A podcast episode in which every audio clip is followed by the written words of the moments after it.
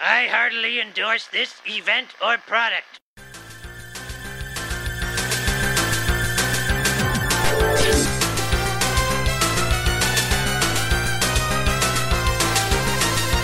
Ahoy, hoy, everybody, and welcome to Talk to the Audience, where this is always death. I am one of your hosts, Bob Mackey, and my vaccine is a mouthful of killer bees. Uh, who is here with me today, as always? Why, it's Henry Gilbert, and I also was originally cast as Nick Cage. I thought so.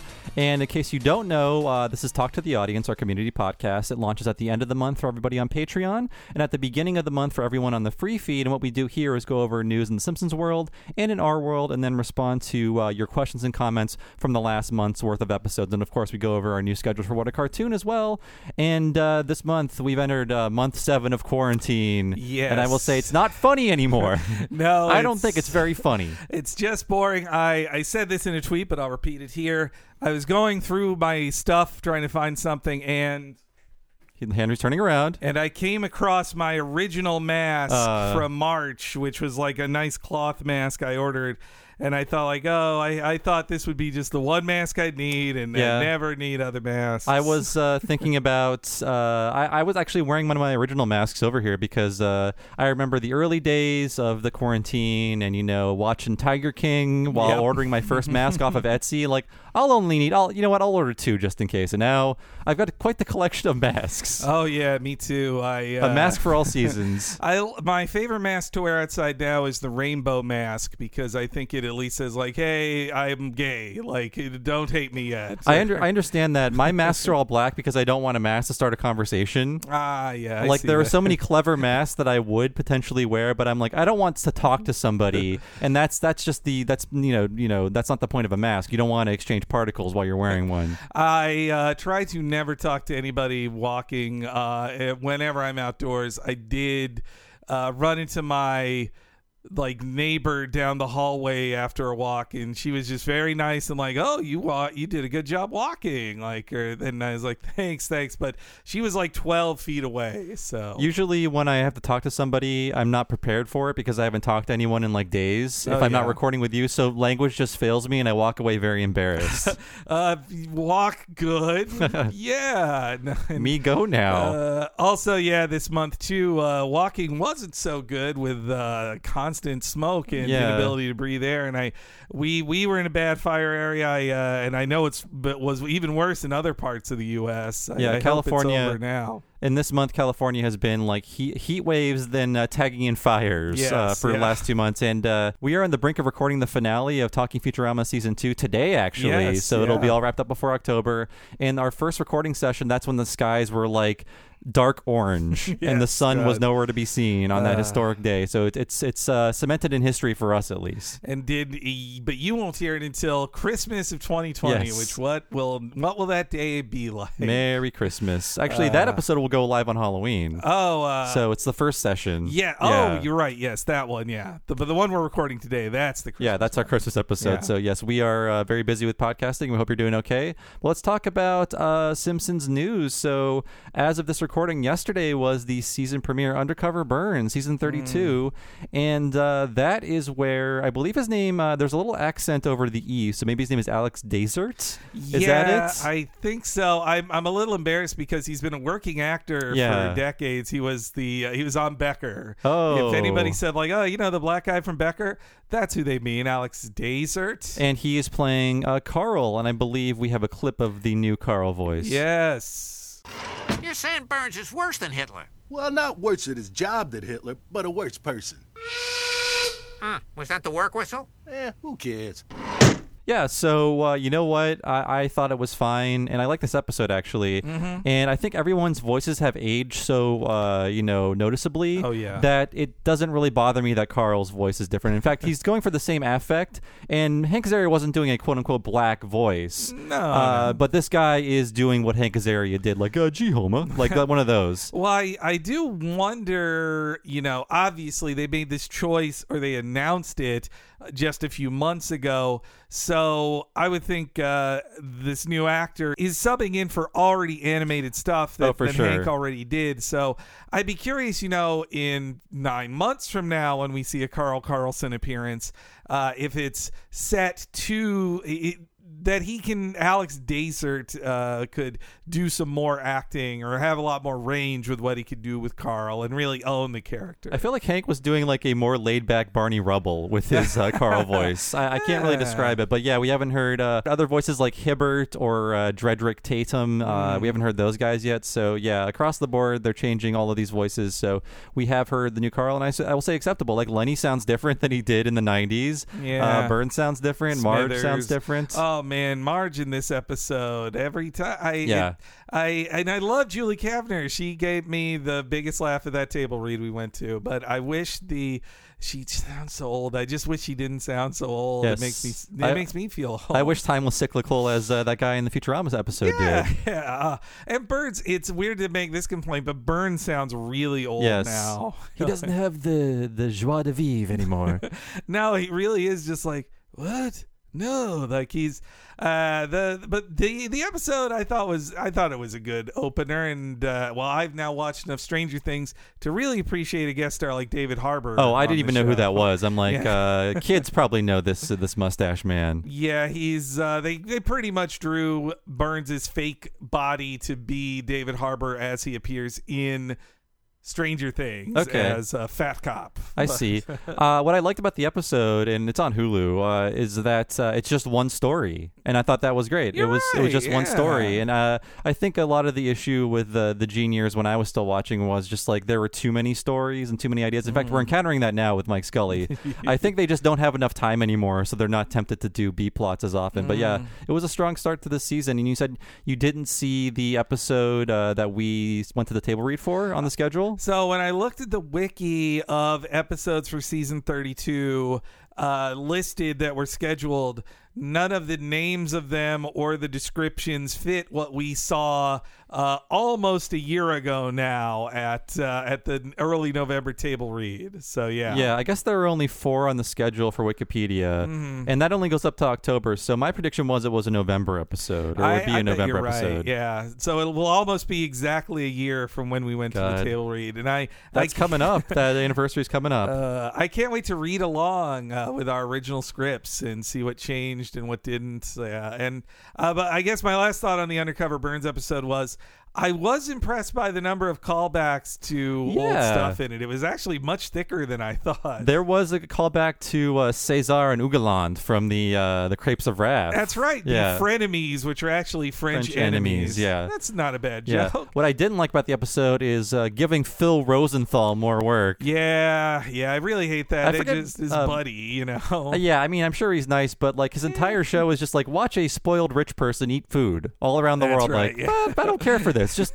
spend your uh, Raymond millions on your own time, buddy. I don't need to watch Uh, it. And and part of that is getting to be on The Simpsons multiple times. Like he's Yeah. uh, famously he's in The Simpsons movie as the dad of the boy whose hair is rustled by Tom Hanks. Uh, yeah, I I love seeing a return to Smiling Joe Fission. Hadn't seen him in a long time. Yeah, he was back, and I saw um, Cooter as well. uh, he was he. Was I doing like that. the uh, take your kid to work day, like little carnival. he was like running one of the games. So And I, I noticed that when Barney did the drive through to purchase beer at Moe's, he was in the Plow King nice. thing. They So, could be going yeah. a little too far, but I do like all of these callbacks. Hey, at least at least entertain me with thinking about old episodes as I somewhat chuckle through bits Yeah. of uh, of this new one, and so many Iron Man references like that. That the end one on the credits, I was like, boy, you spent a lot. You probably spent too much money. That feels like it one. was a, a cut scene or something that they didn't Mm. want to throw away. Uh, and uh, and also there was, I guess it had something to say about workers' rights, but it its arguments seemed to be like, well, you'd bankrupt the company if you treated workers how they should be treated. Like, don't think so. They said some funny things about unions, though. That which was I liked. good, yeah. And I did like they said uh, we'd be an out of we'd be a defunct company like 20th Century Fox Huh. and some other one. That is good. Uh, yeah, and apparently this got some good ratings because of uh, the football. Yeah. Everybody loves the football. Uh, reading it on Twitter, I got to see if I had been watching this live, which why would I watch live television? Uh, but this had the classic Simpsons delayed by big football game. But uh, thanks to that East Coast delaying of the Simpsons, it actually gave them a huge rating. Though uh, in that Variety article that was published like literally two hours ago, they Huh. they do mention that Simpsons kept like 5.5 million viewers, and then it was like less than half of those stuck around to bless the hearts. Nobody wants Bless the Hearts. Yeah, like that got renewed. And uh, hey, Mm-hmm. uh, folks out there, prove me wrong because people thought uh, King of the Hill was a much worse show than it was just out of sheer ignorance. They're like, I'm not watching that. Mm. I have that same opinion about Bless the Hearts. Like, I'm not watching this. I don't like how it looks, and it seems like a uh, based on how it was promoted. I know that's uh, that could be misleading. It seems like a less uh, a less nuanced King of the Hill. A little bit. That is how it seems. Yeah, and but for me, it is. Uh, maybe I'll give it a shot one of these days. But the visually, it just it feels nothing to me. It looks like a cheap car commercial. It looks I- like those like Facebook, uh, you know, uh, personalized comic strips you can make. yeah. Uh, it well, and that's also I've heard lots of people say good things about Big Mouth, but the image of it is so hideous. Like it just I I hate how it looks deeply, deeply. Far more than Family Guy or how everything looks like Rick and Morty. I really hate how Big Mouth looks. And you know what? Uh, I think in the interim between Talk to the Audience episodes, speaking of cartoon news, uh, Animaniacs, didn't that get a release date on Hulu? That's right. Yeah, November. Yeah, that's right. In November, uh, gotta say that thing that showed no animation and only the people recording. Yes. mm, That doesn't strike me as the most confident move where it's like, I think, I, I honestly think they showed you like uh, 0.8 seconds of the new opening, Yeah. which was just like their version, their same like copying of the old animation. But then it was like, well, here are some animatics and here's all your old voice actor friends. Mm, which it's like if this is out in a month and a half, I feel like you have more footage. Yeah. And the choice to not show it is disconcerting to me. I mean, yeah, it's great to see the the band back together, and uh, and also yeah, that eight seconds you you said is. It's just like, well, this doesn't tell me how good the new animation is. It just shows me how good the current guys can imitate the best of TMS in 1993. You know, Yeah, and I'm sure we'll do one of these in early 2021 on our schedule because we've got our December, November schedules locked down. But uh, we should see what this is like. I'm sure there will be some uh, uh, annoyingly dated stuff like uh, you know Yakko Wakko and Dot trying to be Trump's like special friend when he's like I don't know at McDonald's or something. God, I hope they don't do a Trump joke. At least just do do a joke about La La Land not winning the Oscar. like, do I hope for jo- those kind of jokes, not a Trump joke. I feel like based on when this uh, series entered production, every joke will be like it can no- go no further than 2018. uh, definitely. like, I'd say uh, probably mid 2018. oh no, I spilled me covfefe. Uh, uh, Hey, I'm not saying that's an actual joke in the show, Yes, yeah, or that's a good sorry. uh, Ringo Starr impression either. But uh, I'm just saying it's a possibility. well, hey, I only want to hope for the best with that new Animaniacs. Yes, but, me too, and we'll definitely talk about it. But yeah, so season 31 of The Simpsons coming to Disney Plus on October 2nd, making that uh, I don't know, like 700 episodes on Disney Plus at this point. I believe it will surpass the 700th episode in that group. Yeah, it's. Uh, I mean, on Disney Plus, Simpsons is. Uh, I, well, these metrics are not l- are not too officially released, but I, it constantly says it's one of the most watched things on Disney Plus. I I would bet it's probably the most watched not new thing they have on Disney Plus. Like it's really. Uh, but but is it anybody? I would also love to see the metrics. Who goes beyond season eleven? Like, who- Yeah. where is the cutoff? Like, does where does the the viewership drop? I, I'm curious. But Disney, uh, those metrics are worth a whole lot of money, and they don't share them with plebes like us. well, But it's it's hard for them to make new content now. So uh, although there, I think there are new episodes of Mandalorian coming. in October, yep, yeah, and uh, WandaVision as well, the MCU thing. Which uh, I don't know if you saw, Bob, but at least one thing you wanted in 2020 happened, which is that all Marvel movies not happening. I'm free of all of these conversations that make me uncomfortable. Uh, they've they have officially delayed every Marvel movie out of 2020.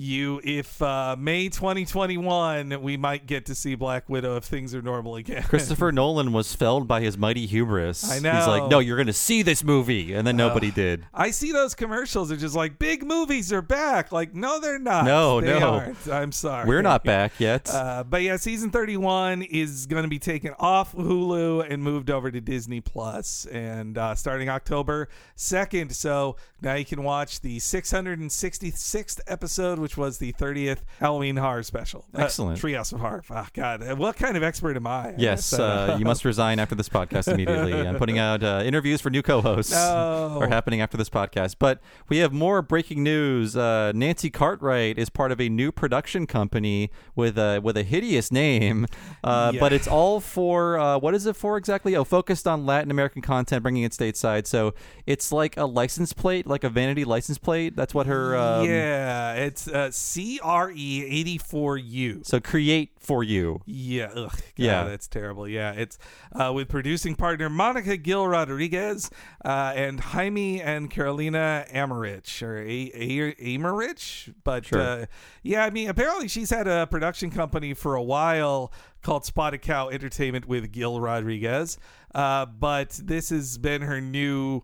This is the new version of it, which yeah, it seems like most of the original stuff announced in this deadline piece is they're they're working on bringing over more stuff that is already popular in Latin American com- countries and bringing it stateside. So that's uh, you know, hey, that's where the real money is on the production side. You can't just collect your Bart Simpson's paychecks forever. You forever. have to be a non-writing producer.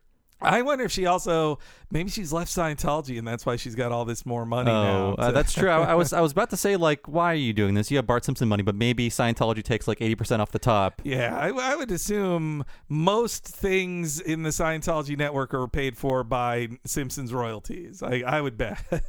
And we have more news when it comes to renewals. So, uh, Family Guy is getting season 20. Mm-hmm. Uh, Bob's Burger is getting renewed for two more, although the movie's dead in the water. Yes. Um, but what it will become of The Simpsons? Don't they need a renewal soon? uh, you know, the last one came in like January, February, so they can they can take it a little farther. But it is interesting to me that yeah, that Family Guy. Uh, some stories were like Family Guy renewed for two more seasons, but I I had multiple articles I had to go over there. But as far as I could tell, Family Guy had already been renewed for production season 19. This was just taking them to production season 20.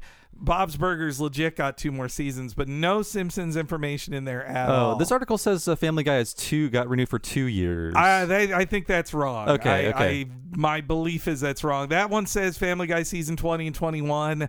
That's just the best single article I could link to, but I think that article is wrong on that one. I, I have to wonder if there was no pandemic, if these uh, things would be getting renewed so much, Mm, uh, yeah. because like this, uh, we have to rely on animation now more than yeah, ever. It's uh, though I believe I've uh, we've heard from pals that that often means not that animators are getting more Oh, things approved, but of course not. That it's the people who make live action now just pitch a, a t- cartoon show and they get to produce that. Does Zach Braff want to work with us? Let's call him up. uh, but I still, you know, I was come thinking about it today with the old Simpsons. Like they, uh, this week, Al Jean, or in the last week, Al Jean shared a tweet of like, "Here's the next tr- Treehouse. We're working on it now." I feel like they're going to end up with like nine episodes in a broadcast season 33 that will exist if they don't get renewed to a production 33. Uh, maybe those nine just premiere on Disney Plus and then they renegotiate a new Yeah. deal. That's uh, that's what I'm starting to think. It could be like over time they have so many holdovers from old seasons. That means Mm-hmm. like so production season like two, there's like two episodes that air in season three, right? Because Yeah. of how they work. But uh, I feel like for for at least a decade, like half of a season is holdovers now, just because of Mm-hmm. How far in advance they work. So you're totally right. Like production season 32 could um they're in 32 right now right Yeah. that could just have uh, nine episodes that just go on disney plus and then it's like okay you guys are making 10 a year now or something yeah, like that yeah. I mean, the go again. I I would bet the Disney Plus will tighten some belts, but uh, I I gotta hope if they if they went prestige style and just had the same group of writers. But they did end the animation budget, but spread over ten episodes instead of twenty-two. I feel like they'd make better stuff, but uh, I don't know. It's uh, well, I guess actually I'll skip ahead one story because uh, producer Michael Price had something to say too. Speaking of Disney versus Fox, Yes, everything's a okay, folks. Yeah. Uh, we love working for Disney, and and they certainly aren't. Uh, of course, you can, uh, you know, if you're working for a giant company, you're freely allowed to express whatever opinion you have, Yeah. even if it's negative. So I, I really trust him in this. Yeah, and Michael Price only hurt his hand in a boking accident. it's true. Uh, no, the yeah, yeah, Michael Price, who still produces on the show, but uh, this was mainly an interview about the new season of F is for Family.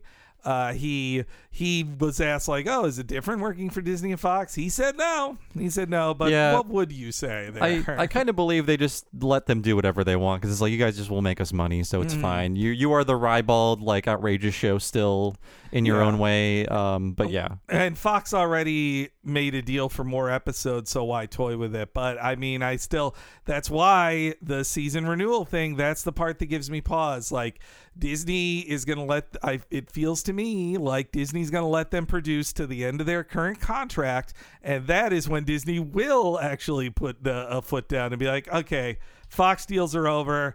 It's Disney time now. We're your new daddy. we're replacing every voice actor. Yeah, I mean, These guys get paid way too much. they could take two years off, replace every voice actor. But then again, I, I always think back to their Star Wars treatment of like they knew their new Star Wars films would be treated as illegitimate without Mark Hamill, Harrison Ford, and Carrie yeah, Fisher. that's true. So I feel like they will keep around the people until they're dead, and uh, and then swiftly replace them as heartlessly as possible. They'll get original Homer to like record wraparound segments for uh, new stories with new characters and new Uh, voices. Now I know the voices sound kind of different, but uh, we're getting pretty old here. No one can tell the diddly difference.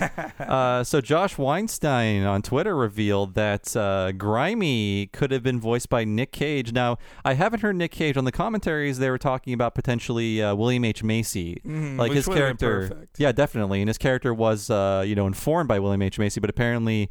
Uh, Hank did such a great job with like the temp track Mm. that they didn't. They decided to not get an you know an existing superstar. He'd have been good with Grimy as well, Nick Cage, definitely. I mean, especially the freakouts, but those those button down freakouts that they want for Grimes are not the same freakouts that Nick Cage will give you. I mean, I'd love to hear Nick Cage freak out. Yeah, but- Grimy is too. Uh, he's too like subjugated to know how to freak out. Yeah, they, they make a great point. You know, I think I'm just going to steal it from the commentary, but when Frank Grimes freaks out, Ah! yeah, he's like, blah blah, like he's he doesn't know how to be angry. He's been buttoned down for so long, which like that is not Nick Cage. Nick Cage knows how to be angry all the time. He's thinking about all those castles he lost. Uh, all those copies of Action Comics number one misplaced or stolen. Yeah, but still got that tomb in uh, New Orleans. Oh, does he? I think Yeah, so. That's great.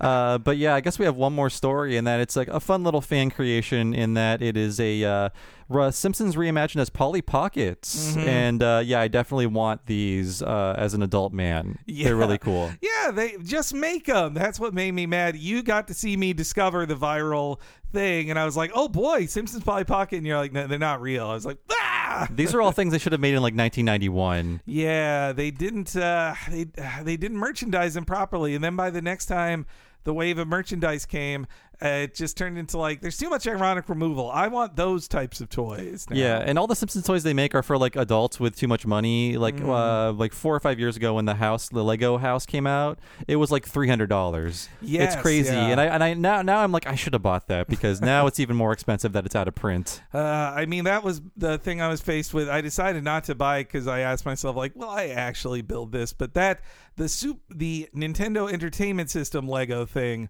does look so cool, but three hundred bucks. Yeah, man. I don't know. Those aren't real Legos to me. Those are just like kind of blocky little guys running Uh. around. I, I like the the building aspect. doesn't seem like you build that much with those. Well, you have to follow the directions very It's true. closely. Yeah. Well, I like too that for all of them, the insides are all the regular Lego bricks, but then it's the lie is well, then put on the outside the thing that looks like the thing.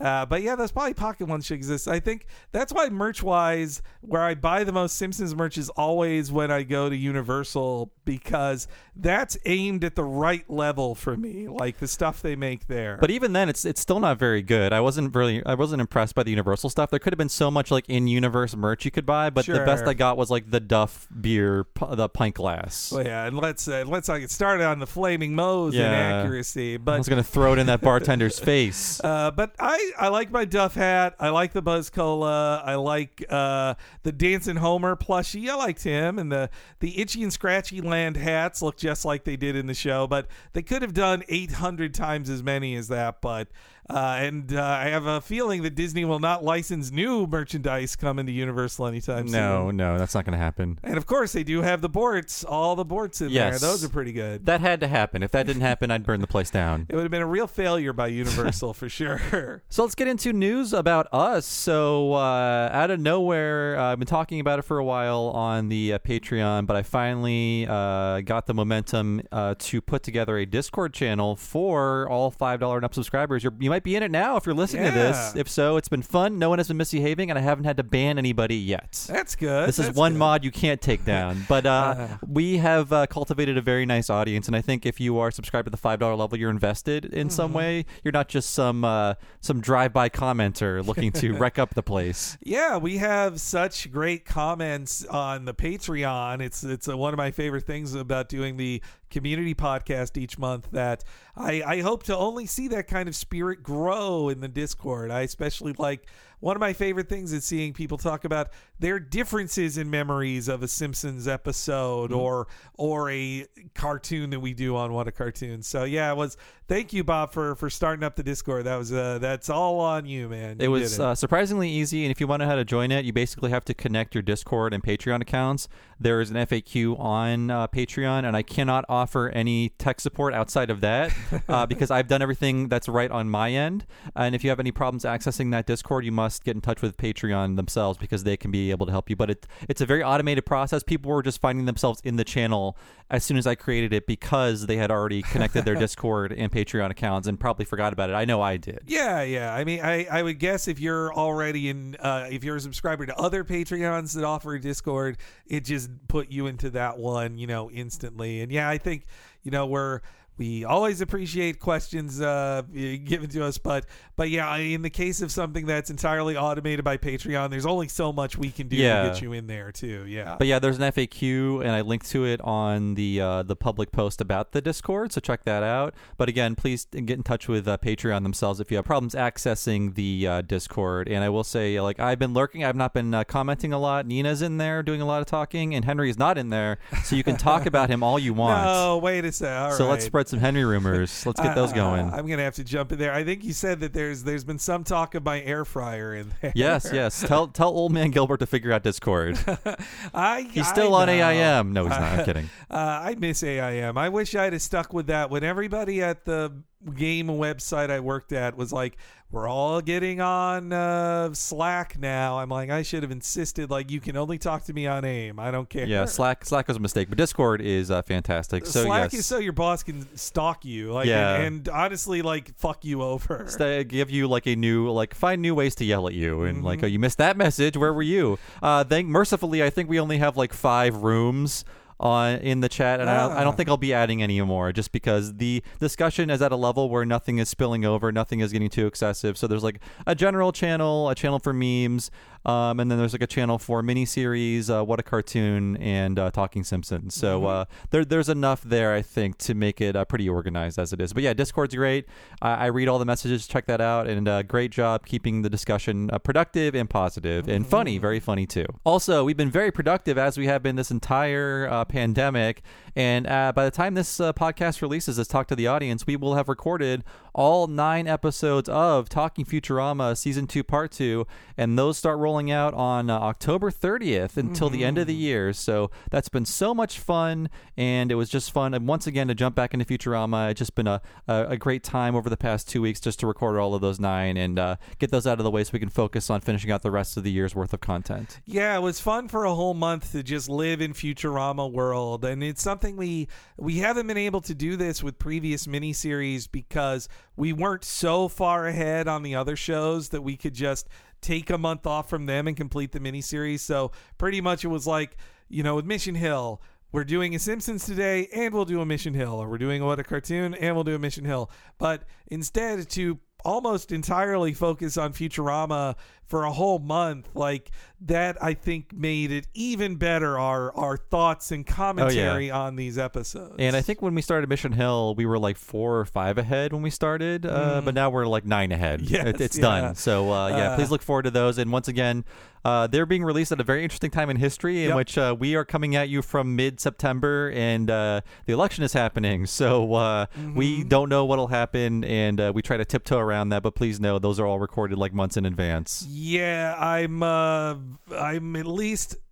Well, thankful is a weird thing to say in the situation of Ruth Bader Ginsburg, but Yes. uh, we did record Cryonic Woman after her passing, which makes it less awkward when there's a joke about her by name in that yeah, episode. yeah. Well, I, I didn't want to be blamed for another death. Yes, yes. So, Uh, yeah. uh, but yeah, so when you're listening to us talk about, you know, um, Imperial war machines And Al Gore and Al Gore and, and that election. Yeah, we talk about the 2000 election quite a lot. So Yeah. uh, just know that we were saying it before whatever happens in the 2020 election. because like two episodes are right around that uh, the last uh, most historically interesting election that we had. yeah, I uh, uh, boy, but so the the podcast is really fun though, and uh, all you five dollar and up folks can check that out. And you know, again, if you're a new sign up at five bucks a month and you haven't listened to all our previous talking Futuramas, the the first like uh, 22, you should give them all a listen. They were they were a lot of fun, and we, uh, as a warning again, or not warning, but uh, of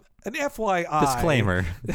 oh no, I was gonna say it's an FYI. Ah, okay. We follow DVD order, Yeah. not broadcast order. So if you're going by the order of episodes on Hulu, that's not the season two we're talking about. We're talking about the DVD slash production, Production order. that's on the best there. kind of order. Technically correct. Yes. Uh, so let's get into the What a Cartoon October schedule. Mm. Again, uh, these have been all recorded, so uh, Quite a while ago. Yes. Yeah. but uh, so the first week is going to be uh, we're diving into the Back to the Future animated series with the first episode, Brothers, and I believe that came as a request from our buddy Dave Rudden. He's going to be on the Mm. show, and also spoilers for November. We just recorded a Back to the Future two podcast with Dave for Retronauts, an entire discussion of that movie. We talked so much about it that we didn't have time to even get to the games, so that'll be part of our Back to the Future three episode of Retronauts. But this is what a cartoon, and we'll be talking about this interesting animated series that was overseen by the writer of the trilogy, and Dave is on board for it. Yeah, it's uh, ten times better than it should have been, and and Bob also really made an interesting discovery with the animation studio Hmm. that worked on it too. It's really really cool, and uh, yeah, we also wanted to.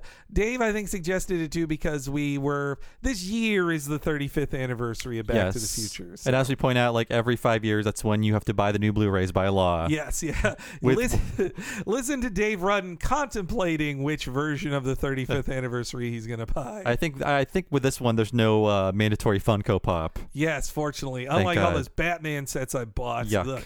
Uh, after that, we have uh, we're going back to Aqua Teen Hunger Force with The Shaving. There are so many horror episodes, but that is one of the best, and it's about Halloween. So we're going to be talking all about that in a shorter episode, but still a fun one. Uh, and then we are moving on to another classic spooky cartoon with Scooby Doo. Where are you? The original Scooby Doo cartoon with the classic caper Jeepers. It's the Creeper, and that was so uh, much fun. Yes, yeah, we uh, another guest we had on there, first timer, uh, Chris Dobbins. They are a very good artist. Uh, you can follow them on Twitter, and they also know a ton about Scooby Doo, and they're just a big time fan of Scooby. So we thank Dobbins for showing up. Uh, for recording with us when we finally covered the original Scooby Doo series, which is Mm-hmm. like a, a one of the biggest Saturday morning cartoons of all time. And that's not the end of Scooby, of course. That's right. So we're closing out the month with uh, Scooby Doo on Zombie Island, the best Scooby Doo uh, movie ever made. And uh, yeah, so if you're on the uh, free feed or five dollar feed, you'll get the um, the free preview of that. But if you're on the ten dollar feed, of course, you'll get the access to the entire uh, What a Cartoon Movie episode, probably around three to four hours long. Mhm. Me and Bob uh, excited for Scooby anime. hmm The be- two things that go even better together. uh, and then uh, let's talk about our poll for November's What a Cartoon Movie. So uh, I'll be producing this one, and it's going to be all about Aardman films. So you'll have your choice of four different films from from the Aardman Animation Studio from the UK, and of course those are uh, Chicken Run, the the Mel Gibson classic, and we can uh, thankfully he's not on screen, so we can just hear his voice and pretend it's somebody else. Uh, we have the Shaun the Sheep movie. We have uh, the Pirates. And then we have uh, Wallace and Gromit, Curse of the Were Rabbit. And those are the four movies we've selected for this Aardman poll. And that will be rolling out, I think, in early October. So we can get that one recorded way ahead of time, as we've been doing for the past like four or five months. Yeah, at the uh, right around when you're hearing this uh, on the Patreon, the poll should be close to available, and I think uh, you know uh, Wallace and Gromit they've come up short. Uh, I think on four different polls now. It's been a, a close shave, let's say. Uh, Uh, I uh, I think again I I'm I, it would be funny if Chicken Run beat it again too or Pirates or Shaun the Sheep. I'm not I don't want to play favorites and, and tell you what to vote for, but uh, but either way it's going to be something stop motion. That's what we'll be doing. And uh, we've been doing this throughout quarantine, and you can get a little window into our lives. My my depressing life of being in my apartment and just uh, soaking up media. Uh, but yeah, I've been doing a few things remotely with my fiance Nina. We've been uh, watching more of Avatar, of course, for the past two months. We're halfway through book three, which is the third and final book of Avatar. Really cool. I like the the darkness of book three and uh, how different things are really shaken up in the uh, in the story. So really That's cool. That's cool. I've uh, I'm halfway through book one now. I've been I've been following your your lead, but uh, though I got sidetracked on watching it, but I think I'll pick back up uh, the at least book one. I want to finish book one of this uh, series. Someday we're going to do an Avatar. For sure. I have to decide which episode, but I, I definitely want to do it now. And I've also been starting up a new anime uh, with a very generic name. And every time I think I know the name, I'm like, that can't be called that. It's so generic. it's called uh, Demon Slayer. It's uh, That's not what it's called in Japanese, but that's what it was localized as. It's a very cool uh, anime with very good animation. And it even the premise sounds generic, but it isn't. It's just like a boy fights demons yeah, and it's, like a it's a very shonen style show, but the fights are very interesting, and the animation is like super cool. And just when you think a fight is over, it will go on for like two more episodes. Ah, okay. Yeah. I, I, uh, when I saw the name in your notes, I was like, what, what? Because it is so bland sounding. Yeah. Uh, but then when I looked up, I was like, oh, I've seen pictures of this anime. Like it's, Yeah. it's the new Shonen Jump hit, isn't it? Like it's the new big hit. it's in Shonen it's pretty Jump. popular, yeah. In uh, Japanese, it's called like Kimetsu no Yaiba, which is like the demon the demon slaying sword or whatever. But Ah. they could have found a better way to uh, localize that. But it's just called Demon Slayer. It's on Crunchyroll. I think it's good. Uh, I've only been watching that stuff. I've been playing a lot of games, finishing up a lot of games. So last month I talked about Moon for Switch. I'm towards the end of that. Comes very recommended. You have to have a lot of patience because it is an adventure game and you have to take a lot of notes and stuff. But I've been having so much fun with it. It was totally worth the wait. I totally recommend it. And uh, I'm also finishing up another Switch game. That's a Japanese adventure game that I started a year ago. It used to be my travel game, but I don't travel anymore. So I, I kind of left it hanging after March, but I'm finishing up. It's called uh, AI, The Somnium Files. It's by the writer and director of the Zero Escape games. Okay. Uh, it's compellingly dull. I don't know how else to explain it. Uh, there's no huge gimmick at this point. I've been playing it for like 15 hours, but at this point, I just want to see how it resolves before I move on to his next game, which is called um, World's End Club, which is out for Apple Arcade, and that is a game. Oh, uh, that's why I've heard people talk about Apple Arcade. Yeah. that came out on. All right. That's the only reason I subscribe to it because it's the game that both the Danganronpa guy and the Zero Escape guy made together. Right. And Ah, the thing okay. is, it's not finished, but you can play what's finished of it on Apple Arcade, and eventually, when it is finished, you can play the rest of it on Apple Arcade. But I believe when it is a finished game, it will be on Switch. but Oh, only when it is finished. Man, I mean that that's like the traveling Wilburys of uh, visual novels right there. Those two working together. I, I love their new little studio. Uh, I also played um, Death Come True, which is uh, the Danganronpa guy's full motion video game, and it only takes two hours to play, Oh, but it's uh, very satisfying, and I found it very touching. it was very smart of those guys to go independent. They're like, we're, they are, especially in the visual novel world, the writer has so much power, like the scenario,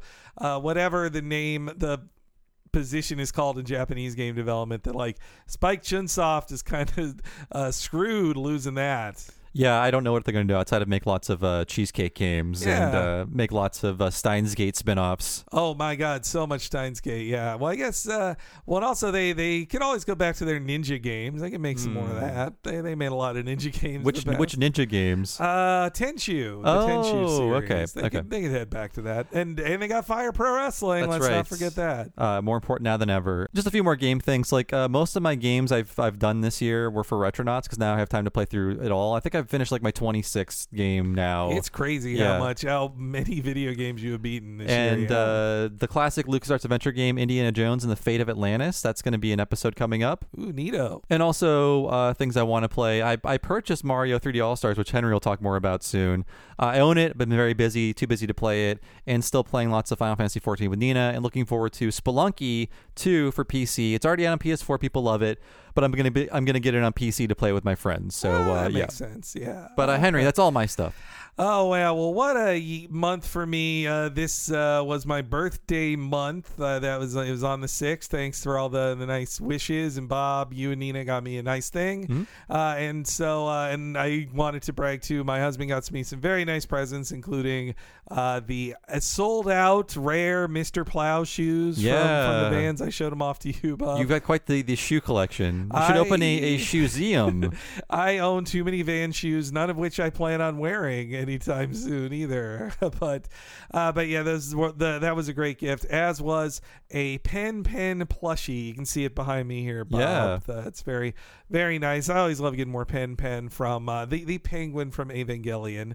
Uh, and uh, as for viewing this month, it's it's been an interesting mix because since we were going to do Scooby Doo, I just decided because I have Verve and that has Boomerang, I just watched like all four of the Scooby Doo movies that start with Zombie Island, plus like five other things that spun out of Zombie Island from Scooby Doo. And so I've I've watched honestly too much Scooby Doo this month. I but it helped inform a an upcoming podcast. Oh yeah, I I really enjoyed. I watched the uh, Scooby Doo and Guess Who, which is their new version of Scooby Doo meets a celebrity.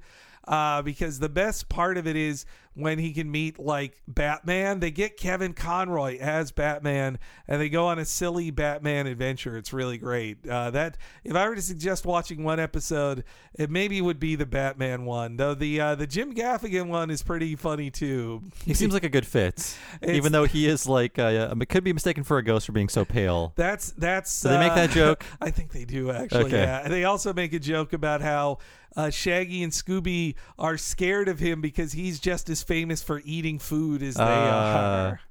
Uh, so watched a ton of Scooby.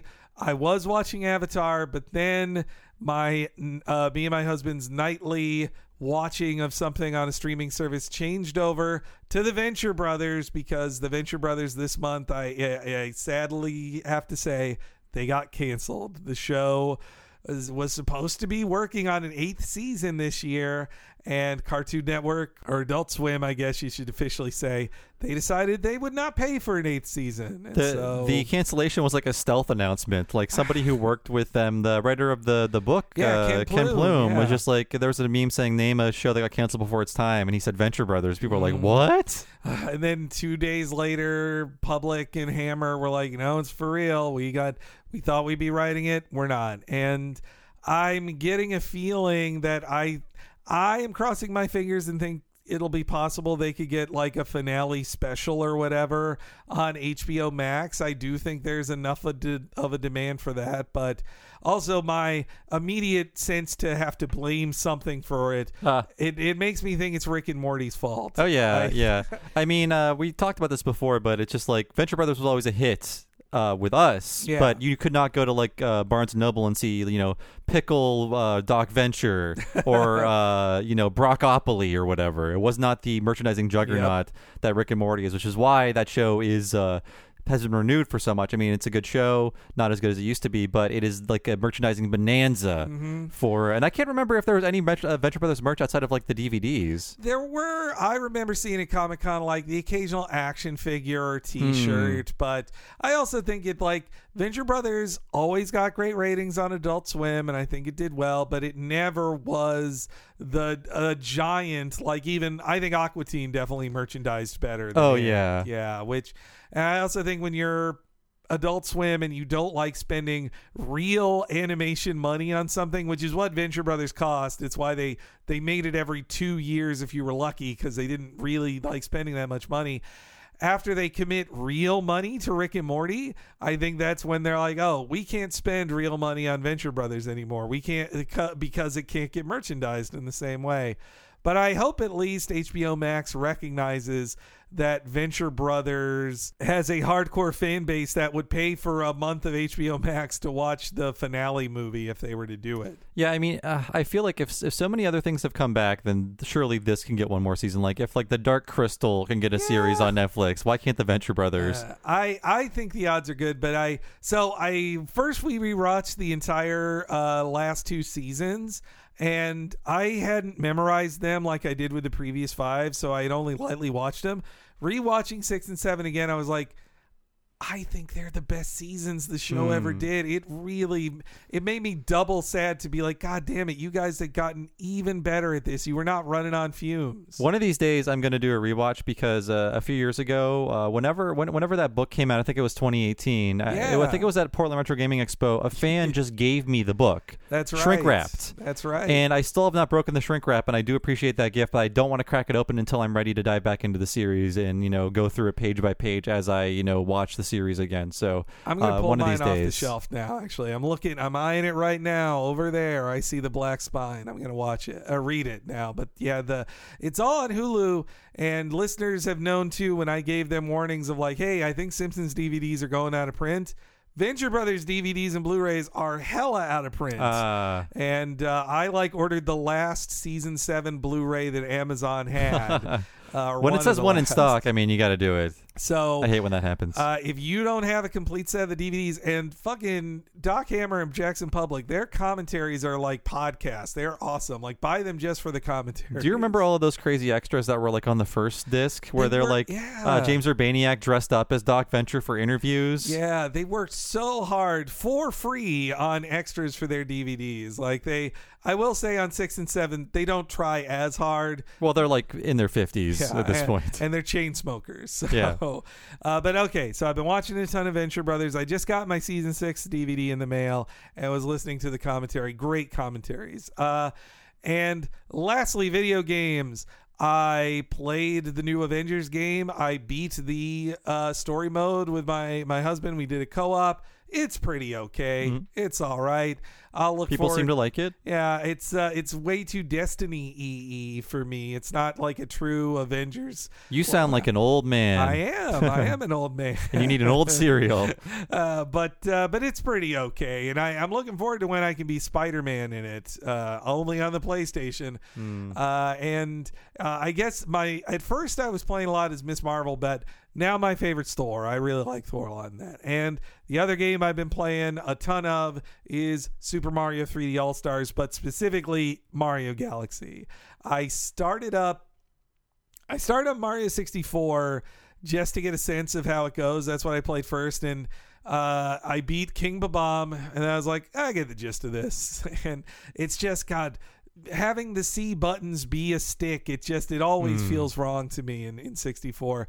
And then the thought of starting Sunshine was just not something I wanted to do. People are learning. They didn't like our Retronauts. Well, I mean, a lot of people liked our Retronauts episode about it, but I think some were skeptical. Like, it's still, it was a good game. It's like hmm. 9 11 was so bad, even Miyamoto made a bad game. That's how far it reached. Uh, but uh, in my opinion, Mario Galaxy still really great. They're the only negatives I've had playing it is that the having the accelerometer replace a Wii remote. It doesn't work all the time, Yeah. but it works enough. It was designed for the Wii. My my uh, prediction is uh, I predict Mario Galaxy 2 will be DLC and it'll be out this holiday for four- $14.99 or $19.99. wow. That is my prediction. A prediction. Yes. Uh, I I'd pay it because Nintendo's got me by the scrote. It's man. true. I, I, I have no other choice. Uh, and uh, I also did buy, but I haven't played it yet. But on your suggestion, the Monster Hunter Generations that just Yeah, and uh, a new one was just announced for Switch. so I'm excited for that. So there's going to be a future, and uh, Oh. I'll be playing a lot of video games. That's for sure. Uh, and you know, I rolled credits on Ring Fit. I've been Oh, having nice. a lot of. I've uh, you know, uh, you got the bad ending though. Yeah. Uh, no, it's it's nice how they they give you an ending, but they're also like you should never stop exercising though. Like they, Yeah. they give you an excuse to continue. I've I've been comparing my notes on on playing it with Nina. She's uh, we've been playing it a lot together, or well, I mean playing it in the same week. I mean, uh, and the other final game I've been playing this month is buying things and Yay! consumerism. The ultimate game. I, it never uh, ends, and you can never truly win.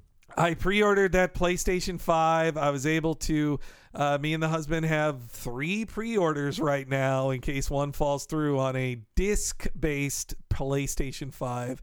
And I've offered one up to Bob if he, I'll if take it. wants it. Yeah, if they get shipped on If it gets shipped, I'll take it. Uh, yeah, I, I have no interest in either of these right now. I, I Mm. kind of would like to play the Demon Souls uh, remake, but I have so many other things I should play first.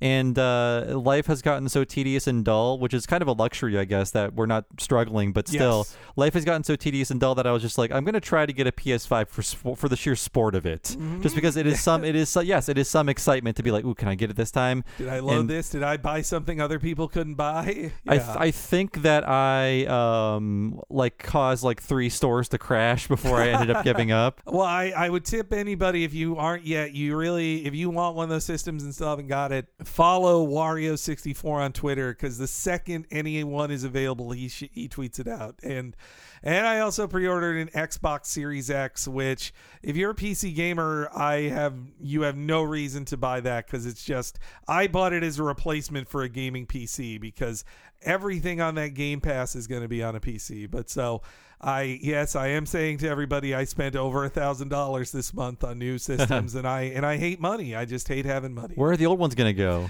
uh, I don't know. Definitely Xbox One's going out to pasture. I think, or it's just it's going in the closet and uh, to be discovered in five years? Like, oh, yeah. right, this this generation happened. And I, I'll look up the, I'll look at my Kinect and be like, I never used you once. And the, the one time, uh, the couple times I accidentally used you, I hated that I did.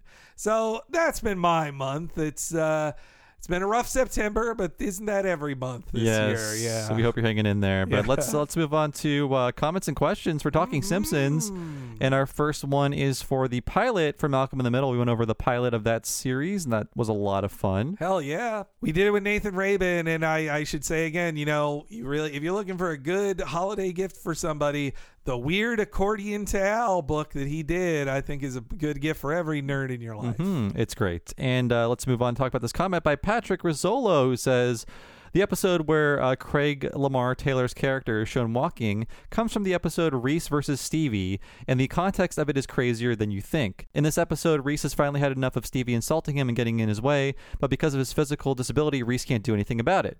However, Reese decides he's going to fight him anyway. In order to make it fair, he soaks his lower body in ice water so his legs are limp and could be on even ground with Stevie. What Reese doesn't know is that Stevie was recently accepted into a medical institute as a research subject, and for the fight borrows a robot exoskeleton, allowing him to walk and beat up Reese. The thought of an able-bodied kid giving himself a handicap in order to fight a physically disabled kid, only to have it flip on him in the end, always made this episode funny for me. And yeah, that does. I gotta watch that one again. That sounds hilarious. Oh, God, I forgot. I once I read that I can remember seeing the actor for Reese like suffering in a fake ice bath and just like basically destroying his legs for for that. Uh, meanwhile, Mario Diaz de la Rosa says, I, I chose this so you can have your rebuttal. I uh, I think I even had a little reply to this. You but, did. uh, I have an extra reply here. The, the world should hear it though. Mario says, Hate to be that guy, Henry, but Young Blood, or Young Blood, as Muniz called it, number one was not a rare comic book by any means. It was certainly not in 2000, long after the initial image hype had died down. Liefeld was a joke and a pariah and no longer at Image, and it could be found in 25 cent bargain bins everywhere. Without digging up old Wizard issues, I think at its height, say 1993, you could probably see it listed at 15 to $20 max, but you could always get it for around 5 bucks at a con. Oh, and I'll hear no bad mouthing of Savage Dragon. That book was and remains the sole long running singular vision project of the Big Six at Image to successfully survive almost three decades of upheaval. It's an accomplishment and a damn fun book, too. Around the time of Malcolm in the Middle's debut, Larsen was at the height of his powers. He had figured out exactly what he wanted to do, and Savage Dragon was firing on all cylinders. All right, so yes, I did see this correction. uh, I I stand by what I felt my at the time I said that, which was I do think a little kid who doesn't know what the worth of comics is would view Youngblood number one as cool or important or Yeah. like, whoa, the Youngblood number one, like this came out when I was six. Like that's what I think Malcolm was thinking in that moment. I would see that when you would still see like Spawn number one or the Maxx number one. Like it- you could still buy it, but it was still like, whoa. Yeah, even though, yes, definitely in 2000, when Rob Liefeld was doing extreme comics after quitting Image, uh, it was ve- it, Youngblood was a joke, and people didn't get didn't give a crap about Youngblood number one. I agree, but I do still think that the fictionalized child of Malcolm would conceivably care about seeing Youngblood number one owned by a friend, especially for a kid who barely owns any comic books and whose brothers probably destroy every comic book he owns. Second, uh, on Savage Dragon, look, I was a hardcore Spider Man comic reader when Erik Larsen got to start there. I do have an appreciation for Erik Larsen, and I really do think with Savage Dragon, uh, it is so much his vision. It is exactly the comic he would have made in high school, and he is living his truest self when he da- draws Savage Dragon. I also think it is a truly ridiculous comic full of like even a few things like oh that's problematic kind of stuff, but it's really just about how like Savage Dragon is Erik Larsen and he draws hot uh, hot women for him to have sex with, and I mean. I'd say the weirdest thing in Savage Dragon is uh, he made uh, he did a story where the son of Savage Dragon has a three way with his girlfriend and his adopted stepsister, and it's very weird. I didn't know it went there. Oh, it goes it goes everywhere. It's crazy. So uh, anyway, but Savage Dragon, if you want to read a crazy thing that's exactly what an artist gets to do whatever he wants, Savage Dragon is is very interesting in that way. I only know of him from his appearance in the Maxx. oh, uh, That, you- that's it. uh, when he fights Hammerhead. I could suggest to you some of the craziest Savage Dragon comics. Uh, the the first one is just him like picking up chainsaws and butchering a rat man. like that's issue one. That sounds like Image Comics in the 90s to me. it absolutely was. Uh, we're going to move on to Faith Off. And Alex Forsyth says uh, Luvchenko was likely based on an Argentine kicker, Martin Gramatica, who was drafted in 1999 and had a very successful college before that.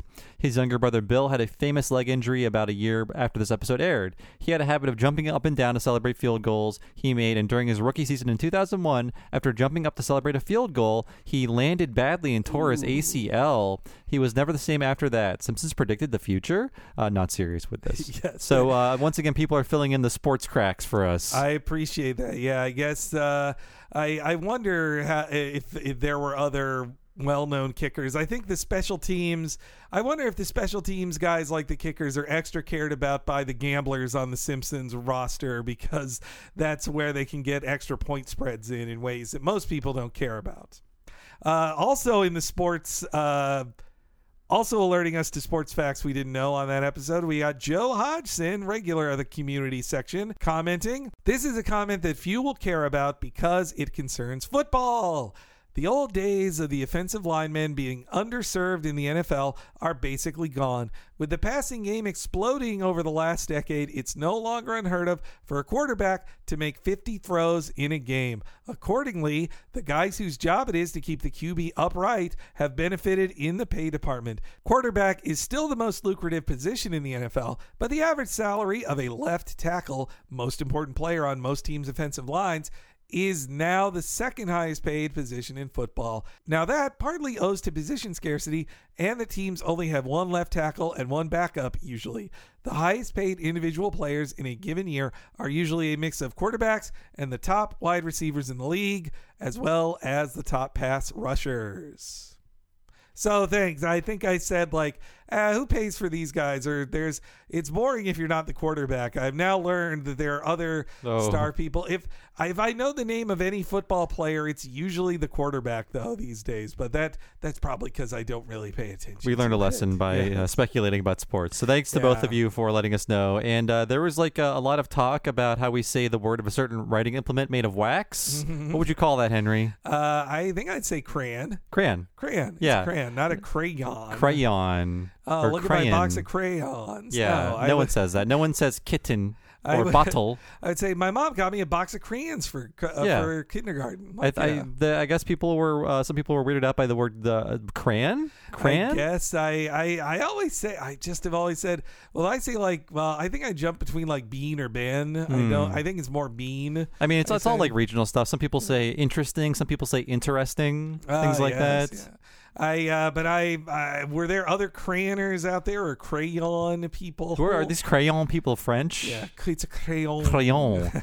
uh, but yes, uh, please let us know how we're wrong in the comments. I guess you know we'll definitely return to this word a lot when we get to season twelve, won't we? Or no, it's season thirteen. Uh, Homar, isn't it? The uh, the the crayon yeah, the it, brain it's one. uh, you're gonna have to we'll have to like strap Henry down for that one. uh, I've uh, well, I think we have recorded the most negative episode I'll have for the future until until the Panda Love episode. I think. So we're at the Mansion family, and Echo Cimarron says, I ended up taking an international law class in college to fill out some elective credit or another, and like half a lecture centered around boats.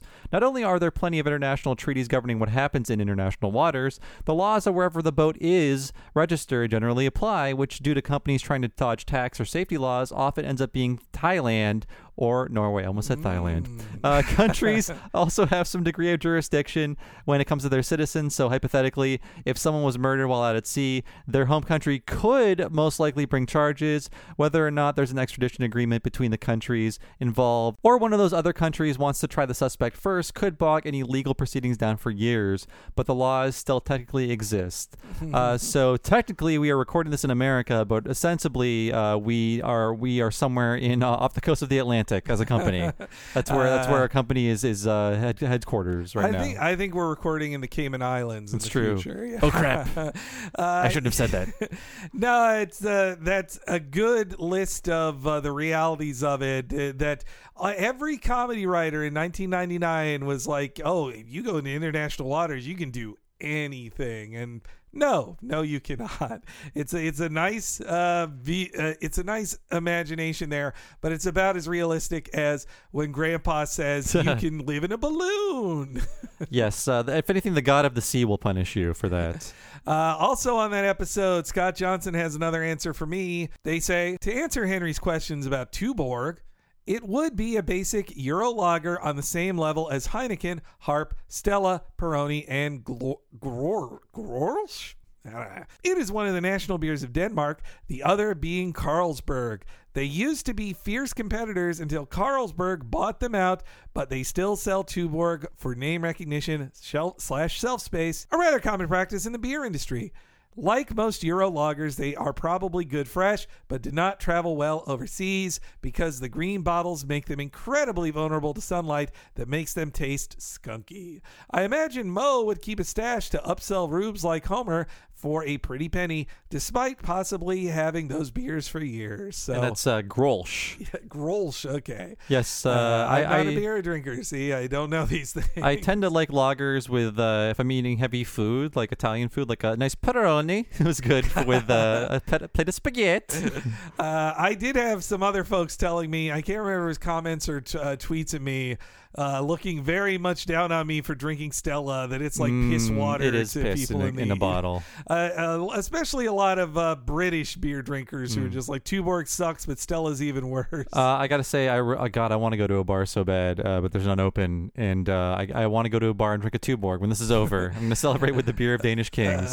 I, uh, the, you know, on the uh, on the night of RBG's death, I I drank for the first time, I think, in like five months, and I I had this bottle of rosé that had just been sitting there, and I drank the entire thing. You, So- that, that, you poured a juice glass full of rosé. yes, I did. Well, I don't have a wine glass. That's like Uh, that's like three glasses. no, and I uh, yeah no, I seriously drank the whole bottle, and uh, I uh, you know, hey, I'm feeling better now. Everything's good. yeah, I was wondering how much wine. What, like uh, you're not a drinker, Henry, so No, I was no. wondering the, the the fate of Henry Gilbert after that night. I did okay. You know, my husband was very watchful, make sure I, I didn't fall asleep, and uh, uh, yeah, got to be rolled onto my belly. That's he held, what- held your hair. uh, I didn't throw up. I I kept everything down, so Hmm. it, it wasn't so bad. So up next, we're on to What a Cartoon. So let's talk about the What a Cartoon movie, Ghost in the Shell. And uh, Nina Matsumoto says, "Until I met Bob." Dot dot dot. I thought I was the only person who didn't like this film. That's right, I changed Nina's life. Uh, she goes on to say uh, regarding the theme song, which I love and is one of the only things I like about this film. You got some info scrambled there. There is no uh, Nue dialect. The Nue is a type of bird the song references in the lyrics. It's also the name of a mythical creature, which the song might also be referring to. Also, isn't an indigenous dialect. It's just old archaic Japanese, and that is coming from Nina, who is the authority on speaking Japanese because she can speak it. Yes, I, I really appreciate that. I got I got a lot of wires crossed there, and I I goof I really goofed up. But uh, they I super appreciate Nina for clarifying the uh, especially the the archaic dialect stuff. I had mixed up on that for sure. I have to say for these comments, I read all of I read all the comments to begin with, but I read all these, of course, and I was like, how will people think about us uh, being um, a little negative about this beloved movie? But people who like the movie said that we were fair. So I- Yeah. I, I, take uh, I, I'm proud of ourselves for being negative, but still uh, not being like uh, you know negative for the sake of being negative. I think we explained ourselves well, and uh, people were skeptical when I was uh, negative before the podcast launch, but I think they uh, they trusted us and they're on board with what we had to say, even if they didn't agree. So thank you Yeah. again, everyone's. Uh, we have such a great audience. So For sure, you're the best. Uh, another of those great people is Guy Incognito, who uh, they wrote on Ghost in the Shell. Great episode as usual. I love how thorough you guys are. One correction. You're right that the city is visually based on Hong Kong, but the movie and all iterations of the franchise are set in the fictional Japanese city of Nihamashi, translated as Newport City. Newport City. Uh, they mentioned this in the first spoken line of dialogue. To all patrolling air units, a 208 is in progress. It is in the C13 district of Newport City. I missed that. But it's only mentioned again once, so it's easy to miss. Especially since, as Henry said, the signs are all in Chinese. I'd be interested to know why they chose to do that. Maybe they wanted to evoke a more globalized future, similar to the very multicultural future LA of Blade Runner? Anyway, that's only in the movies. In all the other versions, like Standalone Complex, it's a more typical Japanese city. So, Yeah. thank you. I mean, there were so many scenes of a GPS in that movie. it's easy to get them all uh, mixed up together in your head. It, it almost feels like you're supposed to be too inundated with information when they say the name of the city that you can't even follow it. But uh, well, that standalone complex thing reminded me. Most I saw a number of comments of if you was telling us if we were disappointed by a lack of something or a la- unexplored territory in this movie, standalone complex does that. So it uh, was really selling me on someday watching standalone complex. So, Batman Boy 11 says for Ghost in the Shell, uh, the way the film plays with gender, with the relatively sterile ways it presents her essentially naked body, uh, her lack of uh, vagina, and Puppet Master having no gender while appearing in a female body with a male voice, um, female male in quotes, by the way, was enough to keep my attention on things throughout the film. Definitely, though, there is still an element of an uncomfortable male gaze, even if the horniness is toned down. And outside of that, sequences like the extended travel through Hong Kong streets did get my mind to wander a bit. Likewise, there were some bits in it that I did have to rewind and focus really hard on to get the point, so I'm glad to hear it wasn't just me. I think ultimately the visuals and the way it plays with some things were enough for me to have fun with the movie, but it's not something I would revisit or contemplate as much as other mid to late 90s sci fi anime fare. And uh, this is Bob speaking. I will say uh, a lot of the people in the comments who even liked the movie said that the TV series is a better treatment of this material and a better exploration of these themes and uh, sci fi ideas and philosophical ideas and so on. it was nice to hear other people talk about like yeah you just kind of space out at points. Like it's just and that's the the feel they want for it. And and yeah i think the film is definitely less male gazy than all of its counterparts at the time. But i think of how like uh i think Oshii was expressing that through the character of Batou, when he could like sneak a peek at her put it, taking her clothes off, he turns away. I think that's the spirit of the film too. Of like, oh, you get a little glimpse of it, but you should feel ashamed of it. You shouldn't just ogle her boobs. So up next we have Inuyashiki, Last Hero, and uh, the comments we got were good, but it was mostly people saying, "Oh, I've never heard of this," or you know, "I like this discussion." So I can say, uh, for my end, I could talk a tiny bit about the series since I watched it all uh, with Nina after we went over it with our Patreon uh, for the first three episodes. And I will say that like what you think the show is setting up in the first three episodes doesn't really happen. Uh, there is an eventual confrontation between those characters because it's all leading to that. But in between, it does feel like a, an exploration of a bunch of uh, modern anxieties. Uh, filtered through the superhero story. But for the most part, these characters are separated. And what struck me as interesting about this series is that the fears uh, that it explores and the anxieties that it explores seem to be uh, like mostly Western anxieties. So it was interesting to see a Japanese creator do this, like things like uh, terrorism and uh, especially spree shooting and mass shootings. Oh, okay. Uh, the the latter uh, is a huge part of what's explored, like because of the the bad guy in this is that's what Ah, his yeah. game is. So Man, yeah. I wonder if that if that by taking on the tropes of an American superhero in style, that that's why you bring in the things that trouble American superheroes in their content, like terrorism and mass shootings. Yeah, like I feel like an American show, this could not be, this would not be accepted. They, no one would green like this. Like, oh, our bad guy's a spree killer. He just does Mm. spree shootings in every episode, and then there you have to witness the fallout of that. That's never going to happen on an American show. So I, I think it's interesting. heartbreakingly real. Yeah. yeah. It's like, oh, that's the regular people who exist now. It- I- it's too close to us. Uh, yeah. After Yoshiki, we had the Sonic Saturday a uh, the Sonic Saturday morning show comments, and uh, a lot of good ones on that. Everybody loved having uh, Ian back on. What a great guest! I, I love Ian. And uh, on that one, Joe Moore says, one thing you mentioned though was Sonic. One thing you mentioned though was Sonic Spinball, which did feature character designs from Sat AM, though, but there were also versions of Scratch from uh, uh, Adventures of Sonic in the bonus stage. So this is something of a hybrid. Adding to the confusion, I believe when Spinball was released on the Master System Game Gear, the cover art was altered to replace the traditional Sonic 1 and 2 design of Robotnik with the Adventures of Sonic, who isn't even in the game. Uh, and I, I owned that Game Gear version. I think he's right. Huh. That was I didn't play Spinball. I played a tiny bit of Spinball on Genesis. I actually played it most on my Game Gear, uh, the the battery eating Game Gear. So they were just mixing worlds. Yeah, I mean, why do they care? Like, uh, they got a Deke deal. What? Who cares? Yeah, Uh, I'm looking at the cover art. In in one, it's uh, you know Saturday morning Robotnik. Another one, it's uh, it's the big butt Robotnik. uh, robotic. Uh, oh, but yes, uh, Joe Moore continues. Finally, yes, the UK Sonic the comic borrowed characters and designs from everywhere and didn't seem to have any coordination or support from Sega. Robotnik was reborn as his Adventures version, and Amy Rose's hair was based on a promo image that had her spines curving upward like Supersonic. It seems like none of the artists had a copy of Sonic CD, otherwise, they'd have known that her hair is more like regular Sonic, sloping downwards. So.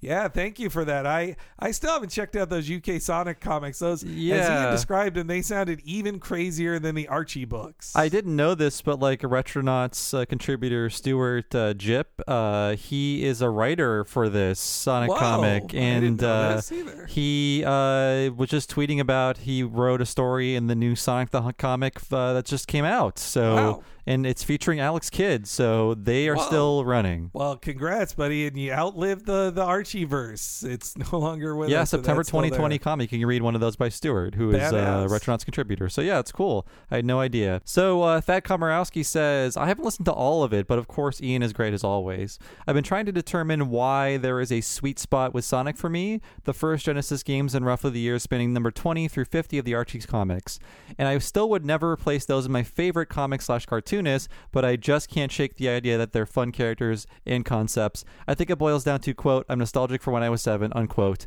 more than any real quality, much like how older friends finally remember the Sea of Shit Gold Key 60s comics. And I think uh, that's fun. I, I chose this because Thad, I think he is uh, has very particular taste when it comes to cartoons and animation and Yeah. comics. Um, and I find it very fun that he likes Sonic the Hedgehog. Yeah, I I've seen that joke on Twitter that he's such an old soul. Like people when they find out his age are like, "What? You're in your 20s?" Like they can't believe it. And so uh, that it, it is funny when he is such an expert on classic cartoons like and you know i just saw a, a great tweet he did about praising some uh, specific animator in an old Popeye black and white cartoon. I'm, I I think it's it's funny that Sonic, as the very '90s Sonic the Hedgehog, also touches him in that same way. And yes, it is blind nostalgia. Yeah, I'm pretty sure that's. I mean, that's why most people like Sonic, and now they just can laugh at it. uh, that uh, I just rewatched scenes from that Sonic movie. That's uh, that movie. It's both the best video game movie it could possibly be, and also not good.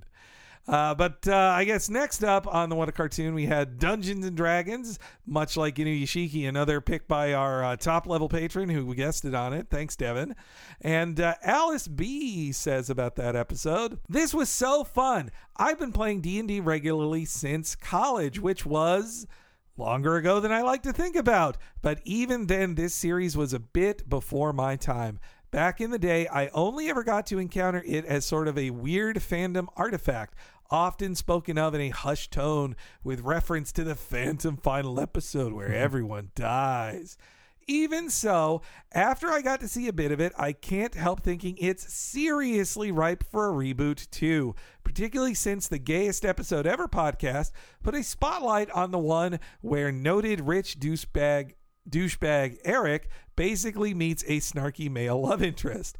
I realized there was really a lot you could do with these characters in what amounts to a D&D isekai setting nowadays.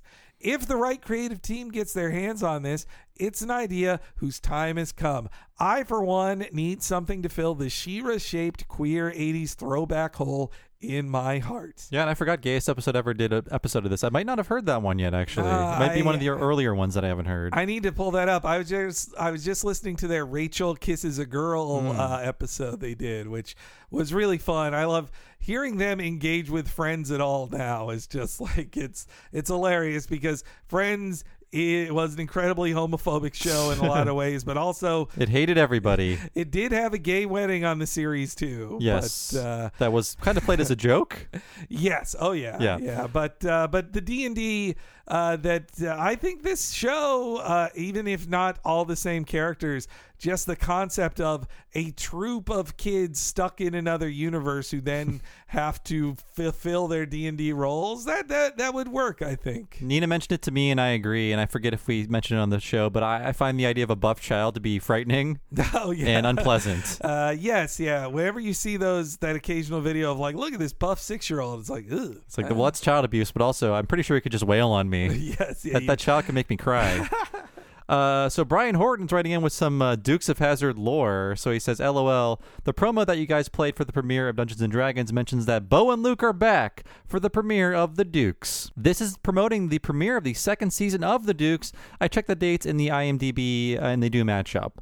That weird Dukes of Hazzard cartoon had two seasons. The first was made when the leads who played Bo and Luke had left the show due to contract disputes. So just like in the live-action show, the cartoon had the replacement characters of Coy and Vance.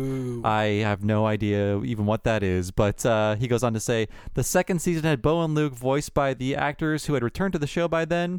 I have no history with D and D beyond that Marlon Wayans movie, but I have plenty of history with awful cartoons.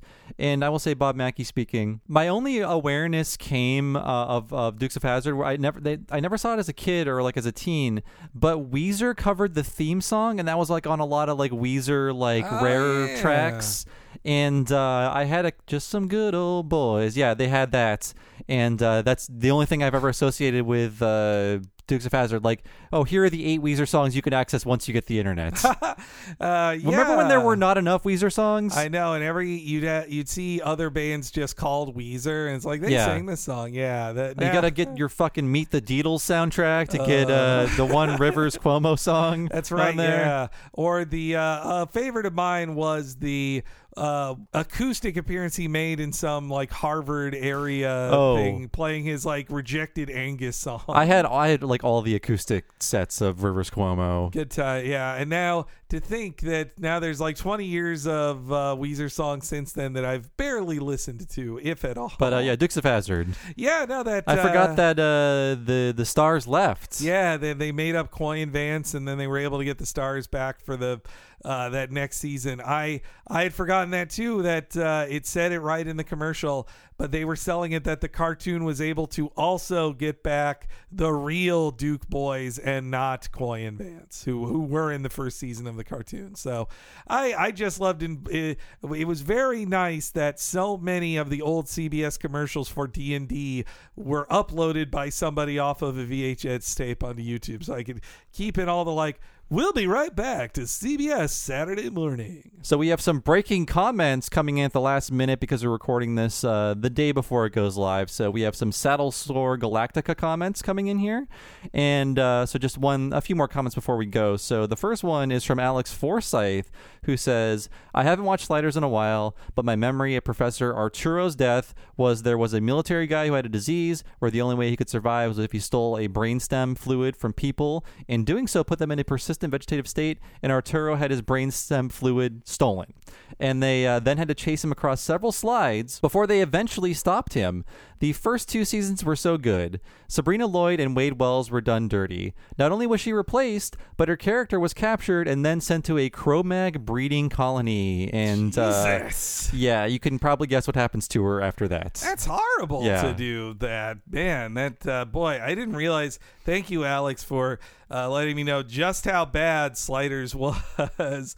Uh, the the only thing I should have added to the Sliders talk there was I really loved on our uh, friends show podcast The Ride when they covered the Universal Star uh, Stairway. Uh, no, yes, Starway. yes, yeah. yes. They talked about how it was used in an episode of Sliders for a world where everything's a mall. It's just a giant mall, and you take the the it's the elevator to the escalator to heaven. and I believe Yeah. it's pronounced sliders. Oh yeah, Yeah. you're right. It need it must be whispered When you order them at White Castle, you have to say it that way. Uh, and uh, also, Matt Solis on that episode had quite a correction, which uh, I definitely goofed there too. So I'll take I'll take the blame on that. But Matt Solis says uh, the Horse Whisperer wasn't a Cormac McCarthy book cabin. You're thinking of All the Pretty Horses, which was made into forgettable film starring Matt Damon. How dare you, sir? So I included this because I had like a moment of panic, just like in the shower a few days after we recorded this, or maybe a week, and I was like, "Oh, wait a minute." He didn't write this book. Was Cabin starting a bit that we were just like stupidly going, "Yeah, he sure did." Like he wanted us to do like we he wanted us to riff on the idea of Cormac McCarthy writing this book, but no, we all got it wrong. Yeah, I think So yeah. I, I was going to tell you take that out. I don't want to look stupid, but then I was like, you know what? If we were that stupid, we deserve to have everybody hear it. I Us think so, falling for the setup to Yeah. a bit, but it was not that. I really should have occasionally. There's been a couple other times where we do say something wrong, and or we say a thing that I'm like, wait, I should Google this now as I edit it just to be sure, and then I will cut it. But on that one, I I didn't do the googling, and I, but I agree with you too. I think we deserve it. Yes. Look, uh, I especially because I didn't watch the movie, but in high school for assignment, I did read all the Pretty Horses. Oh, really? Like, I know that book. I I guess I thought in the moment maybe I thought Cabin was saying like he also wrote the Horse Whisperer. Like it didn't. I was like, oh, I guess he does write books about horses. Yeah, Yeah. that sounds like Cormac. So is all the pretty horses just a description of various horses? Like, and this one is super pretty. Look at its Uh, tail. I boy, if I can remember back twenty years, I think the statement of all the pretty horses is said by like a drunk guy passing out. But it's just about like being a cowboy and like Hmm. Helping horses and stuff. The horses are a metaphor for I don't know the death of the West. Uh, oh, for sure, the death of the West is in there. I just remember reading a description of like putting uh, that they're so poor they just have tortillas and they put sauce on it and eat it, and that's their day. Like, yeah, but It's called a quesadilla in my neck of the woods. uh, but uh, yes, thank you, Matt Solis, for bringing that up. I I did see in those comments, you know, some people were like, "This episode is better than I remember," but others, uh, including our pal Thad, were like, "You guys are too nice to this. this episode still sucks." Well, uh, we're rounding the bend when it comes to super polarizing things because coming up we have uh, Alone Again, Natura-Diddily, and uh, we also have Kill the Alligator and Run. So Yeah, Uh, once we make it through there, we will survive. And we've recorded past that, I believe, right? Uh, Kill the Alligator and Run is the one we've most recently recorded. Okay, gotcha. So, yeah, and So- then we're finally going to have some fun with Last Tap Dance in Springfield very soon. Yeah, our Last Tap Dance out of Springfield? Mm-hmm. In Yeah, Springfield. in Up Spring- Springfield, I don't know. You you pick the preposition, but by the time it goes live, we'll have it correct. Yes, for sure. uh, but yeah, that's been another episode of Talk to the Audience. Thanks for hanging in there, folks. It's been Mm-hmm. uh, it's been a long quarantine, but we want to bring you all the fun podcasts uh, that you can stand. And at the end of next month, at the end of October, Talking Futurama season two, part two launches. So please uh, stay on the Mm-hmm. Patreon. It's only for people that are at the five dollar level and above. And again, that'll run from um, October 30th till uh, Christmas of this year. So nine weeks, nine new Futuramas, and they're all about like an hour and a half long. Yeah, we've had a ton of fun recording them. It's so many strong episodes in that group, and uh, and yeah, we've got some some fun, scary or horror theme stuff coming for you this this month in the What a Cartoon. And don't forget, at the start of October, if you are a $5 and up subscriber, to vote in that next poll for one of the Aardman films that we'll be doing as our November What a Cartoon movie. But yes, we know October is going to be a very uh, historically interesting month, as Oh, every yeah. month has been for the past, uh, I don't know, four years. But uh, please uh, hang in there. Uh, we're really happy to have everyone as a listener, and uh, we can't wait to bring you more great stuff and hopefully provide some nice distractions from uh, the chaos as it continues to erupt all over the place. But yes, thank you so much for listening, folks, and we will see you next month for another episode of Talk to the Audience. We'll see you then.